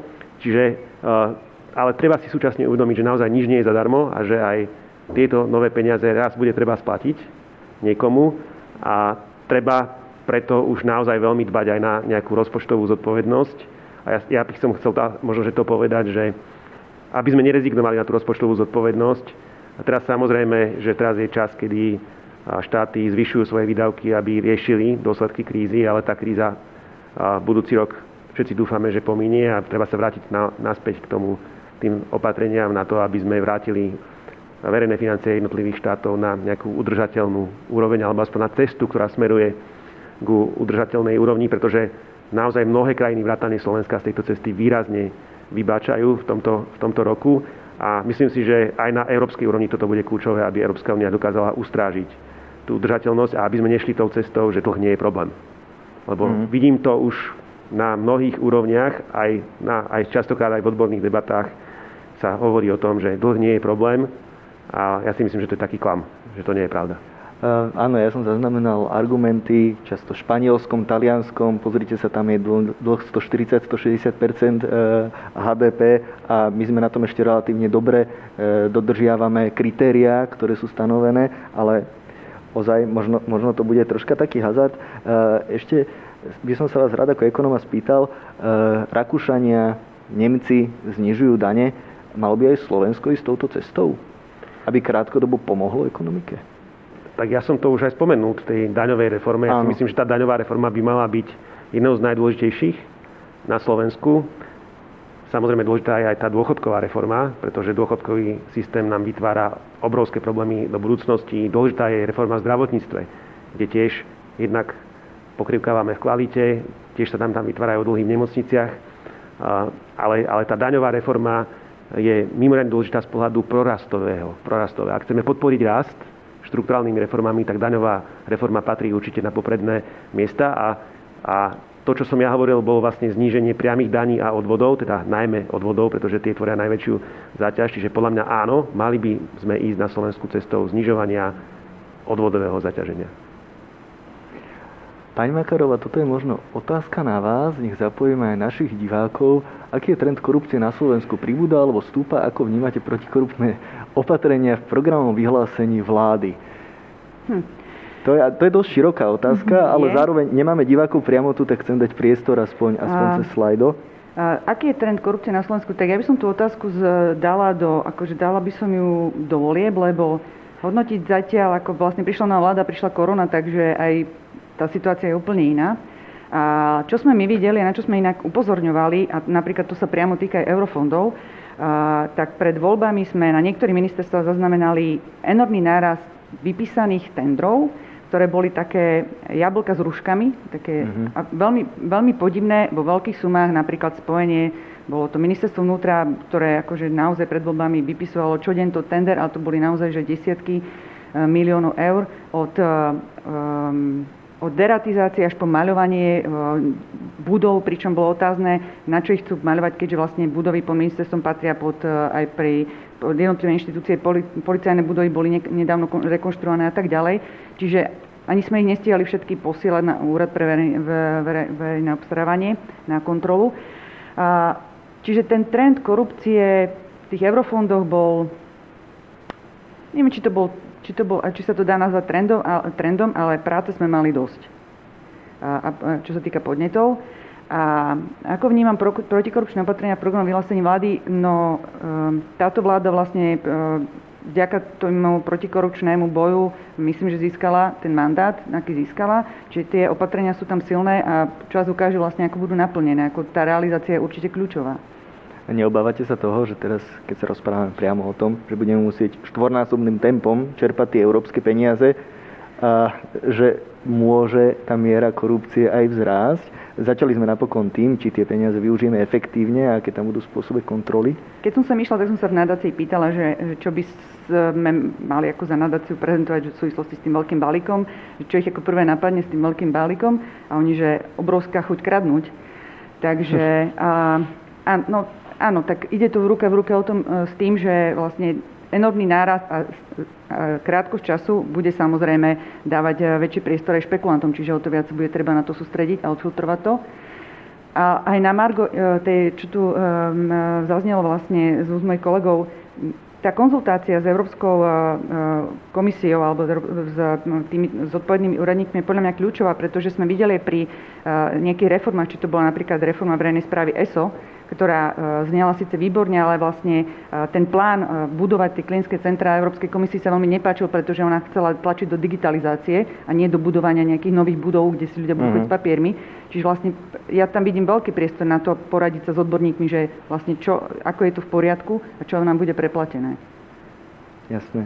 Pani Majletová, ja som predtým ešte sa zabudol pri tom pozastaviť, tak sa trošku vrátim, ak sa nenahneváte ale e, nedávno sme mali sami dve štvorky a pohľad vlastne na to, ktorý členský štát z V4 získa z toho 750 miliardového balíka sa líši. E, napríklad Česká republika nie je spokojná. E, povedzme si možno viac o tom, ako, ako fungovali tie parametre pre rozdeľovania. Maďari sa zargumentujú, že Portugalsko má podobný počet obyvateľov aj rozlohu a získajú takmer dvakrát toľko. Čo boli teda tie hlavné kritéria? No, tam sú tie dva nástroje. Jeden je e, fond e, na podporu a obnovu a potom je to ten React EU, e ktorý v podstate to je eurofondový nástroj, kde sa viac menej navýši tá alokácia, aby sa podporili oblasti najviac zastihnuté, postihnuté krízou. A viac menej tie parametre, ten alokačný kľúč vzal do úvahy, alebo jeho cieľom bolo zamerať sa jeho cieľom bolo to, aby tie peniaze išli do krajín, ktoré sú málo ako keby odolné. A jedným z takých parametrov, ktorý zdá sa, že, že rozhoduje, je, je nezamestnanosť. Čiže v obidvoch alokačných kľúčoch sa berie do úvahy aj nezamestnanosť, je to rozloha, je to tam ďalšie iné, iné, iné parametre. Ale keď si, preto napríklad Slovensko vychádza veľmi dobre, preto Slovensko má pomerne vysokú alokáciu v obidvoch týchto nástrojoch, pretože v prípade Slovenska tá nezamestnanosť jednak klesla, jednak to je stále ako keby štrukturálny problém v porovnaní s Českou republikou, kde oni boli s tou nezamestnanosťou stále pomerne dobre pred krízou a teraz si myslím, že ten prepad nebol až taký veľký. Takže Česká republika celkovo um, je nespokojná s tým nastavením toho, toho kľúča a v prepočte to potom znamená, že, že dostane ako keby, keby menšiu alokáciu.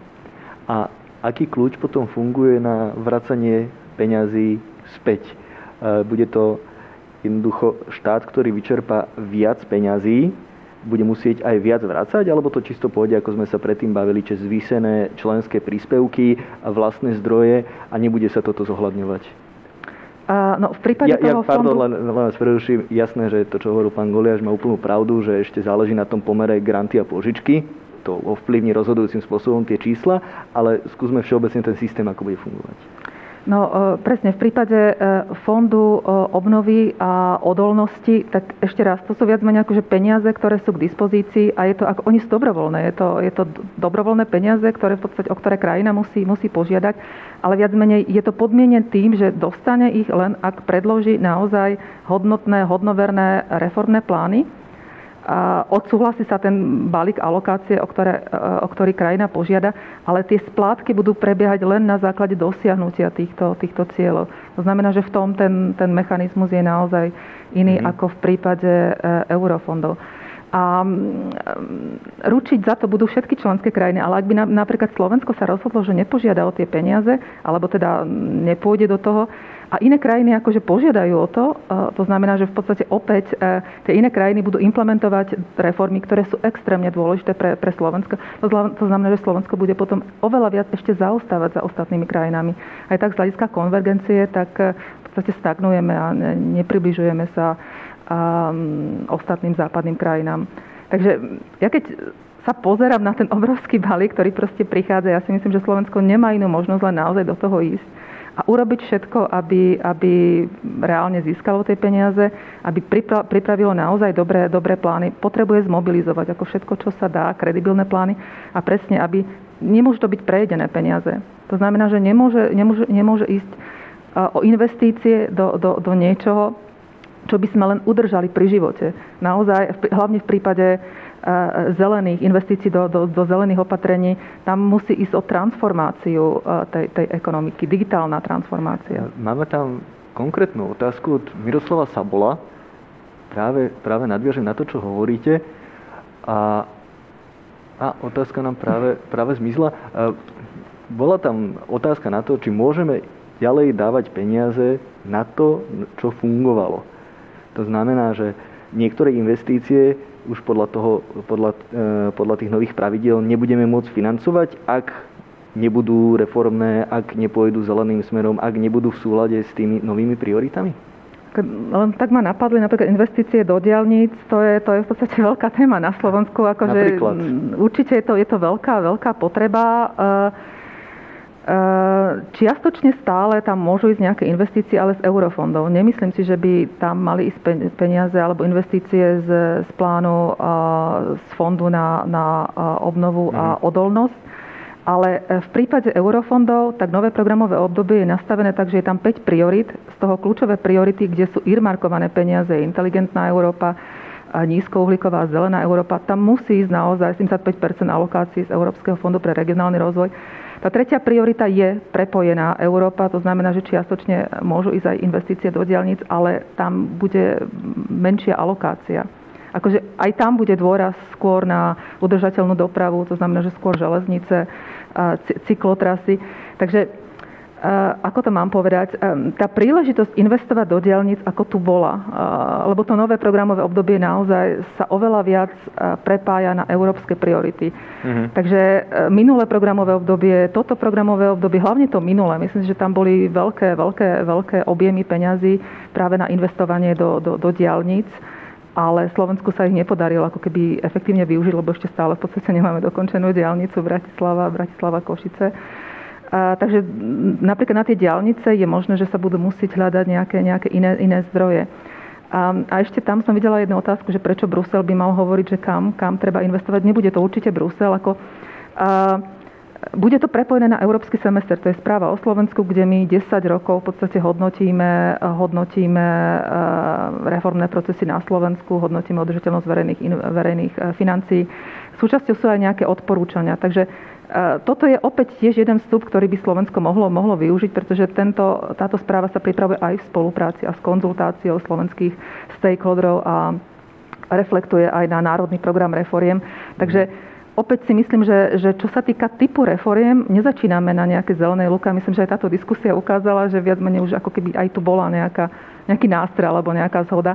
Ale musí to byť naozaj v konečnom dôsledku potvrdené e, vládou a musí tam byť veľký záväzok, že chceme ísť do týchto a týchto reforiem a potom to preklopiť do nejakého realizovateľného implementačného plánu. E, pán Goliež, ešte využijem naše slajdo. E, otázka priama. Kto môže EÚ požičať toľko peňazí? Alebo keby som to možno, možno doplnil, požičia si Európska únia bez problémov takýto objem financí na svetových trhoch? S veľkou pravdepodobnosťou áno. V globálnom meritku je prebytok úspor, pretože ľudia si sporia na dôchodok a preto vlastne to je jeden z dôvodov, prečo tie úrokové sadzby sú také nízke. A, a ľudia si vkladajú teda peniaze do rôznych finančných inštitúcií a tieto finančné inštitúcie potom požičiavajú jednotlivým štátom a môžu požičať aj Európskej únii a tá bonita Európskej únie je súčasnosti veľmi vysoká, čiže aj vy ste tuším spomínali, že bude mať trojačkový rating v prípade, že bude vydávať dlhopisy, čiže tu ten problém ako keby nebol. Že stále, stále, keď sa pozrieme na Európsku úniu ako celok, alebo na eurozónu ako celok, tak je stále veľmi bonitný klient, keby, keby si požičiavala. A, a preto, preto si myslím, že samozrejme tu zatiaľ nejaká, nejaká nejaký problém nehrozí ako celku. Keď sa pozrieme na jednotlivých členov, tak už je to iné. Mm. Tam platí to, čo som hovoril predtým, aby sme strážili tú rozpočtovú zodpovednosť. A ešte možno, že len doplním na margo toho kradnutia z eurofondov, že tam chcem opäť podporiť tie reformy. Pri tých reformách, reformách ťažko ukradnete tie peniaze. Tam tie peniaze mm-hmm. jednoducho idú na ten účel, že vám máte výpadok v tých verejných príjmoch a musíte ho nahradiť niečím. A tie peniaze pôjdu jednoducho do štátneho rozpočtu alebo pôjdu do sociálnej poisťovne, tam ich neukradnete. Zatiaľ, čo pri verejných investíciách naozaj je riziko, že budú zmanipulované tendre, že sa to nepodarí ustražiť. Hej, to je ten rozdiel, čo sme sa rozprávali, projekty a, a možno, možno reformy. Ešte po tej ekonomickej stránke, a, ako sa pozeráte na to, že sa začnú tie miliardy, koľkokoľvek to už bude, splácať až v roku 2028. Je to skôr dobré z hľadiska toho, že aj Európska centrálna banka sa snaží držať na nejakej stabilnejšej úrovni infláciu a že tým pádom v konečnom dôsledku by sme mohli splácať akoby menej? Alebo je to možno aj taký morálny hazard, že teraz schválime relatívne veľký balík a vlastne úplne iná politická reprezentácia až po tom ďalšom 7-ročnom rozpočtovom období bude mať na starosti splácanie? Áno, ja by som práve z tohto dôvodu uvítal, keby to bolo rozložené tak, aby časť bola splácaná už aj skôr a aby už súčasní politici, ktorí navrhujú tieto programy, museli rozmýšľať a aj implementovať nástroje, ktorými, ktorými budú splácať ten dlh a aby ich proste nastavili tak, aby sme ich vedeli splácať aj v budúcnosti. Ale ten management dlhu je pomerne komplikovaná záležitosť, čiže tam treba naozaj rozhodnúť o tom, že s akými splatnosťami budú tie jednotlivé dlhopisy, ako sa vytvorí ten potenciál pre navýšenie príjmov alebo na vytvorenie rezervy na splácanie týchto, týchto dlhopisov ako sa vytvoria tie nástroje na, na zber, vlastne na výber spoločných príjmov do rozpočtu Európskej únie. A preto som povedal, že vlastne sme už len kročík, ak sa toto príjme, kročík od vytvorenia ministerstva financí, čo je teda významné posilnenie integrácie v rámci Európskej únie, pretože to by vlastne malo riešiť, to ministerstvo by malo riešiť tieto otázky. Áno, to je naozaj, mnohí experti a akademici poukázali na to, e, že Nemecko zmenilo názor kým dlho sa vyhýbalo takémuto kroku, aby si Európska únia spoločne požičala a bolo to na jednotlivých členských štátoch. Teraz sa to stalo. Eh, pani Majlatová, znamená to, že, že sme prekročili akýsi Rubikon? Že možno eh, týchto, tieto stovky miliárd, ktoré sa schválili, že je to inšpiráciou aj do budúcna a podobné balíky alebo podobné kroky môžeme očakávať aj do budúcnosti? Ako, samozrejme uvidíme, čo prinesie budúcnosť, ale k tomuto navrhovanému nástroju by som len počiarka, že je to dočasný, dočasný nástroj a naozaj v podstate, ale je bezprecedentný, čo sa týka veľkosti a naozaj v, takejto, v takomto veľkom objeme je to prvýkrát, čo si ide Európska komisia a požičiavať. Máme čiastočnú skúsenosť s nástrojom ŠUR, spomínali, spomínali ste, ktorý bol schválený v apríli. Je to úverový nástroj na podporu Kurzarbeit schémy, na podporu nezamestnanosti. Je, to, je tam 100 miliard eur. Je o túto schému veľký, veľký záujem, ale hovorím, toto bolo prijaté a schválené v apríli a toto je opäť tento Next Generation EU 750 miliard je proste objemovo niekde úplne, úplne uh, inde. Takže a ešte by som presne, ako toto bolo povedané, počiarkala, že toto je návrh zo strany Európskej komisie, ktorá predostrela tento návrh na základe požiadavky členských krajín, samozrejme, a ide sa o tom diskutovať. V piatok bude veľká diskusia, nič nie je rozhodnuté. Samozrejme, e, bolo tam veľmi veľa konzultácií predtým, než komisia prišla s týmto návrhom a to, čo e, podporilo komisiu, je samozrejme francúzsko-nemecký návrh, kde teda prišli proste s týmto mechanizmom, myslím, že to bolo v objeme 500 miliard eur a prišli s tým mechanizmom požičavania. Ale stále sú tam krajiny, e, tzv. šetriace krajiny, e, Rakúsko, Dánsko, Švédsko, Holandsko, myslím, Holandsko, ktoré stále tlačia na to, ktorí, ktorí nechcú akože zvyšovať nechcú, aby sa požičiavalo, nechcú proste, aby to išlo cez granty, chcú, aby to išlo viac cez, cez úvery. Takže ešte stále, ako keby je tam veľa vecí, viacero vecí otvorených. Ako, tak, ako to ja čítam, je, že um, už len tým, že tento návrh bol uh, predložený, k nejakej dôhode, dohode dôjde, aj preto, že sme pod veľkým tlakom a Tie skúsenosti hovoria, že proste musí prísť silná finančná inakcia, to je aj po, po naučenie z, krízy 2000, z finančnej krízy 2008, že musí prísť teraz, aby sme proste sa rýchlejšie z toho dostali. Takže to všetko tam je, ale tie parametre, úvery, celkový objem, úvery, e, granty, alokačné mechanizmy, to je proste niečo, čo sa ešte stále bude diskutovať, ale je tam zároveň veľký tlak, že, že ak súhlasíme s tým, že potrebujeme finančnú inekciu, musíme proste nájsť e, kompromis, akceptovateľný pre všetkých a musíme ho nájsť rýchlo. Proste tam sa plánuje, že počas leta proste by malo dôjsť k dohode, aby sa to mohlo naozaj ako keby začať implementovať od 1. januára 2021. Tam je niekoľko nástrojov, ktoré do ktorých by sa mali naliať peniaze ešte navýšením e, alokácie v tomto programovom období. To je ten React EU a tzv. solvency, solvency nástroj. Ale, ale je tam veľký tlak na to, aby, aby došlo k nejakej dohode.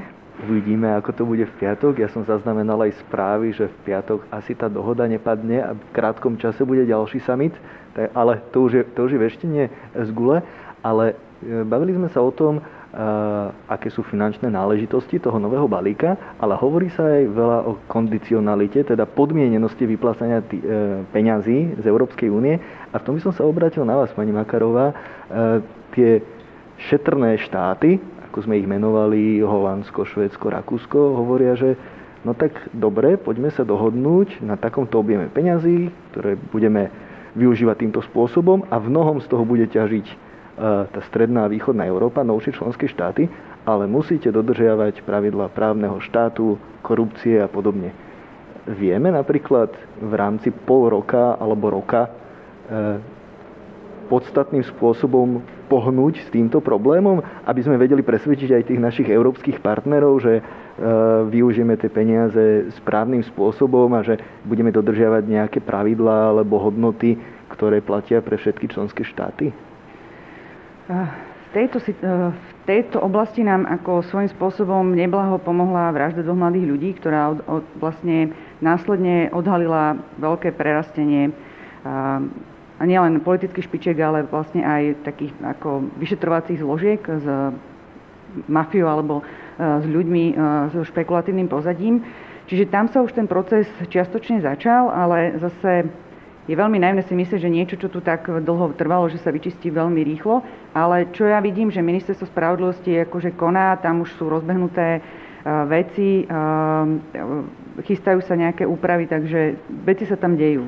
Ako mm. rýchlo to nastane, asi zo dňa na deň to nebude, ale, e, ale myslím, že tá cesta sa správnym smerom nabehla, aby sa to vrátilo na úroveň právneho štátu. Viete možno z vašich skúseností povedať, akú povesť majú slovenské orgány činné v trestnom konaní pri spolupráci s inými štátmi? že či možno aj toto je dôvod, e, prečo sa tie iné členské štáty pozerajú tak neblaho na to, že sa má ísť relatívne veľký objem peňazí a neveria tomu, že tak ono už keď si pozriete vlastne, ako povesť majú podľa e, Eurobarometra, ako povesť majú medzi slovenskými občanmi, kde vlastne sme dlhodobo na chvoste a tá e, miera nedôvery voči súdom, prokuratúra, policie je extrémne vysoká, tak myslím, že akože aj z toho môžu tie orgány vychádzať. Čo sa týka medzinárodnej spolupráce, neviem sa úplne vyjadriť, viem, že tam nejaké akcie sú, ale Viem, že naše orgány, keď vlastne je nejaká zahraničná medzinárodná akcia, sa snažia byť kooperujúce a nechcú vyzerať zle, ale zjavne sa im to nedarí, keďže máme takúto povesť. Um, áno, my musíme to naštartovať a musí to ísť hore aj kvôli vlastne dôvere našich občanov, aby to fungovalo. A práve ako myslím, že eurofondy sú presne jedna z oblastí nevynímajúc, kde sa to prejavuje. Máme napríklad známy prípad vinára z Tokajskej oblasti, ktorý kde boli jasné zistenia OLAFu, prešlo to vyšetrovacími zložkami, môžeme sa bať o tom, že či to mohlo byť skôr alebo neskôr, bol aj odsúdený, ale potom následné niekoľko rokov sa to riešilo, aby bol znovu odsudený, pričom to už vlastne vyzeralo všelijako, takže to len ilustruje vlastne, že, ten, že u nás niečo nie je v poriadku v tejto oblasti. A keď sa opäť vrátim, nech sa páči. Možno, aby som dodala k tomu, k tomu uh, princípu rule of law. Toto je v podstate mechanizmus, ktorý komisia predstavila pre nové programové obdobie a ono by sa ma to malo uplatňovať naozaj uh, cez všetky uh, ako keby finančné nástroje, nielen v prípade eurofondov. A v podstate cieľom je ako keby ochrániť tie, tie uh, finančné záujmy um, v prípade, ak sa zistia nedostatky súvisiace s právnym štátom. A v tom prípade, to sa ešte uvidí, že akým spôsobom sa to bude zisťovať, ale ak takéto niečo nastane, tak eh, tam je možné pozastaviť prístup daného štátu k eh, zdrojom Európskej únie. Ale hovorím, že to je niečo, čo v podstate sa bude uplatňovať na všetky finančné nástroje. Mm-hmm. Poďme ešte späť k tým ekonomickým otázkam. Máme ich tam viacero, začali, začali intenzívne pribúdať do nášho slajda. E, možno táto je najviac na vás, pán Goliáš. E, sme montovňa, dostaneme peniaze, ktoré ak dobre využijeme, tak môžeme od píky prestavať našu krajinu a ekonomiku. Keby ste mohli, čo by boli prvé tri kroky? Asi to otázka mierí, mierí na naše nadmerné zameranie na automobilový, priemysel. Tak tomu rozumiem. Tak uh, dá sa povedať, že hnacím motorom ekonomiky alebo životnej úrovne sú vždy inovácie. Vždy inovácie, keď sa dejú, keď sa opláca inovovať, keď ten, kto vymyslí niečo nové, je za to odmenený a ne, neukradnú mu to, alebo nie je nejakým spôsobom diskriminovaný, tak vtedy tej krajine sa darí. A na to, aby, sa, aby toto bolo umožnené, tak na to treba vytvoriť nejaké podhubie, nejaké prostredie v krajine. Úplne všeobecne povieme, že musí byť dobre spravovaný štát hej, a s tým súvisí množstvo vecí. Mimoriadne dôležitá jedna z najväčších je, aby, aby nebola zneužívaná moc, a to aj politická, aj ekonomická. To znamená, ten, kto inovuje, to je vlastne niekto, kto prichádza s niečím, čo ohrozuje niekoho iného v tej ekonomickej oblasti. Hej. Tá inovácia väčšinou má ten uh, deštruktívny účinok, sa to creative disruption po anglicky, a to vlastne vyušuje sa to v ekonomii, že ona ohrozuje nejaký etablovaný subjekt na trhu a ten, aby sa ochránil, má záujem zničiť toho inovátora, alebo ho kúpiť, alebo ovládnuť a tak, a tak ďalej. No a na to, aby sa, to, sa toto nedialo, tak musí byť niekto, kto chráni to, vlastne to súkromné vlastníctvo, kto chráni tú súťaž na trhu. A to sú tie inštitúcie štátu, my majú mimoriadný význam, ako napríklad protimonopolný úrad, úrad pre mhm. verejné obstarávanie. To je tá policia, prokuratúra, súdy, aby tam nedochádzalo k tým nekalým praktikám, aby tam naozaj fungovala férová súťaž. Čiže toto je podľa mňa prvá vec, ktorú treba dodržať. No a druhá, druhá vec, ktorú často ja uvádzam v opačnom poradí a na prvom mieste, a to je vlastne tá kvalitná veda, výskum a kvalitné vysoké školy. To znamená, aby my sme naozaj na, najskôr musíme odmerať a merať pravidelne, že kde je tá kvalita na základe nejakých relevantných indikátorov a potom, aby sme naozaj financovali a podporovali tých, ktorí sú dobrí a ktorí prinášajú tú pridanú hodnotu, či už v tom vzdelávaní, v tej vede výskume, výskume ale aj v praxi, v aplikovanej praxi v spolupráci so súkromným sektorom. A tam my sme napríklad hovorili o tom, že by bolo dobre mať na Slovensku nejaký klaster, kde by boli spojené univerzity so súkromnými firmami, ktoré naozaj ponúkajú špičkové produkty, ktoré sú schopné sa uplatniť na trhoch aj, aj v medzinárodnom meritku. Čiže cieľene podporovať tú, tú vedu a výskum. Čiže toto sú ako keby dve hlavné oblasti a tú tretiu už spomeniem ako taký evergreen a to je to kvalitné podnikateľské prostredie, aby, sa, aby tu na neboli tie bariéry v podobe veľkej byrokracie, administratívy, zlého daňového systému, a aby sa jednoducho podnikalo na Slovensku ľahšie. Určite tam máme dostatočne veľké medzery. Asi každý, kto vyplňal daňové priznanie alebo používal portál Slovensko.sk, by vedelo o bariérach rozprávať. A pani Majlatová, toto je možno priamo na vás. Som malý podnikateľ a korona takmer zničila môj biznis, podujatia bude môcť získať pomoc, investíciu z eurofondov na koronu? Viem, že my sme sa teraz rozprávali o tých veľkých schémach a, a miliardách, ale to je zase otázka priamo od konkrétneho obyvateľa. Mám pocit, že asi ide o podnikateľa, ktorý robí eventovky, nie? Tak som to Podujatia tam bolo napísané. Áno. Podujatia, no. Čiže Uh, akože prvé, úplne prvé, čo ma v podstate napadlo, to je v prípade všetkých podnikateľov, odporúčame, aby, aby kontaktovali svoju banku. Uh, tým, že uh, tie eurofondy idú cez Slovenský investičný holding, ktorý to potom má kontrakt, myslím, že už teraz s deviatimi bankami, neviem ich teraz všetky vymenovať. E, takže najlepšie pre všetkých podnikateľov, aby priamo kontaktovali svoju banku. Tým, že ich je 9, to znamená, že je veľká pravdepodobnosť, že skoro obsiahli celý ten, e, hlavne tie, tie kľúčové banky a opýtať sa, aké typy, tam sú tie preklenovacie úvery, to znamená, že myslím si, že to, to je jedna, jedna z takýchto možností, ktorá, ktorá ma napadla taká, taká nejaká prvá. Takže určite kontaktovať banku a, a pýtať sa na podmienky, odvolať sa na to. Ono sa to volá antikorona antikorona úver. A je to mhm. financované mm-hmm. z eurofondov. Uvidíme teda. Môžem ja len k tomu dodať, že, že podľa mňa ten antikorona úver dostane len vtedy, keď má nejakú perspektívu fungovať na udržateľnej báze. Že pokiaľ jeho biznis sa zrútil do tej miery, že už ho nevie obnoviť, tak asi nedostane ten antikorona úver. A tam je veľmi dôležité, aby každý takýto podnikateľ uvažoval nad tým, ako zmeniť ako, ako inovovať to svoje podnikanie tak, aby bol udržateľný. A keď, mm-hmm. keď dokáže presvedčiť tú banku o tom, že áno, že môže byť udržateľný za týchto a týchto podmienok, tak potom podľa mňa dostane aj ten úver. Ako určite, tam sú, určite tam sú kritéria, uh, neviem to teraz nejako presne, ale, ale súhlasím aj v nadväznosti na tú, na tú predchádzajúcu diskusiu. Tá podpora výskumu a inovácií, to, to je si myslím, že niečo, čo, čo, je, čo je veľmi dôležité pre túto krajinu, aby v podstate akože zmenila ten, ten model svojho fungovania. A podľa rôznych tých správ, na ktorých pracujeme, tak naozaj ten systém podpory, výskum a inovácie je veľmi fragmentovaný, ale potom, keď sa pozriete na tie ukazovatele, tak slovenské firmy veľmi málo in- inovujú. Z hľadiska digitalizácie v podstate firiem zaostávajú za európskym priemerom. Takže tam je, tam je a spolupráca, spolupráca výskumných organizácií, spolupráca podnikateľskej sféry je, je veľmi... Mysleli sme si, že sa to zlepšuje, ale stále sa zdá, že, že je veľmi slabá a, a, a zaostáva. Napriek tomu, že aj tie eurofondy boli orientované práve na to, aby podporovali tento typ spolupráce. Potom budovanie takých tých ekosystémov, funkčných ekosystémov. Bratislava, Bratislave je takéto podhubie. V Košiciach sa vytvára opäť takéto ďalšie podhubie univerzit, ktoré začali spolupracovať. Mm-hmm. Tam je taký ten IKT klaster, ale tie spolupráce medzi univerzitami sú, sú unikátne aj v tom, že chcú spolupracovať s podnikateľskou sférou a z môjho pohľadu možno, že v Košiciach by sa mohol, mohol vytvoriť nové Brno, ale samozrejme ten ekosystém je veľmi, veľmi, není ešte rozvinutý, v podstate ešte, ešte, len, ešte, ešte sa len buduje, ale akákoľvek podpora zo strany štátu musí byť cielená a súhlasím rovnako s tým, že tá fragmentácia, spôsob, fragmentácia je aj o tom, že Slovensko malo dlhý čas veľmi veľa tých výskumných priorit. Je potrebné prioritizovať, zúžiť, vedieť, kde máme silné, slabé stránky a urobiť akýsi taký audit eh, tých, tých výskumných tímov, proste vedieť, kde máme tú kvalitu a podporovať naozaj tú kvalitu.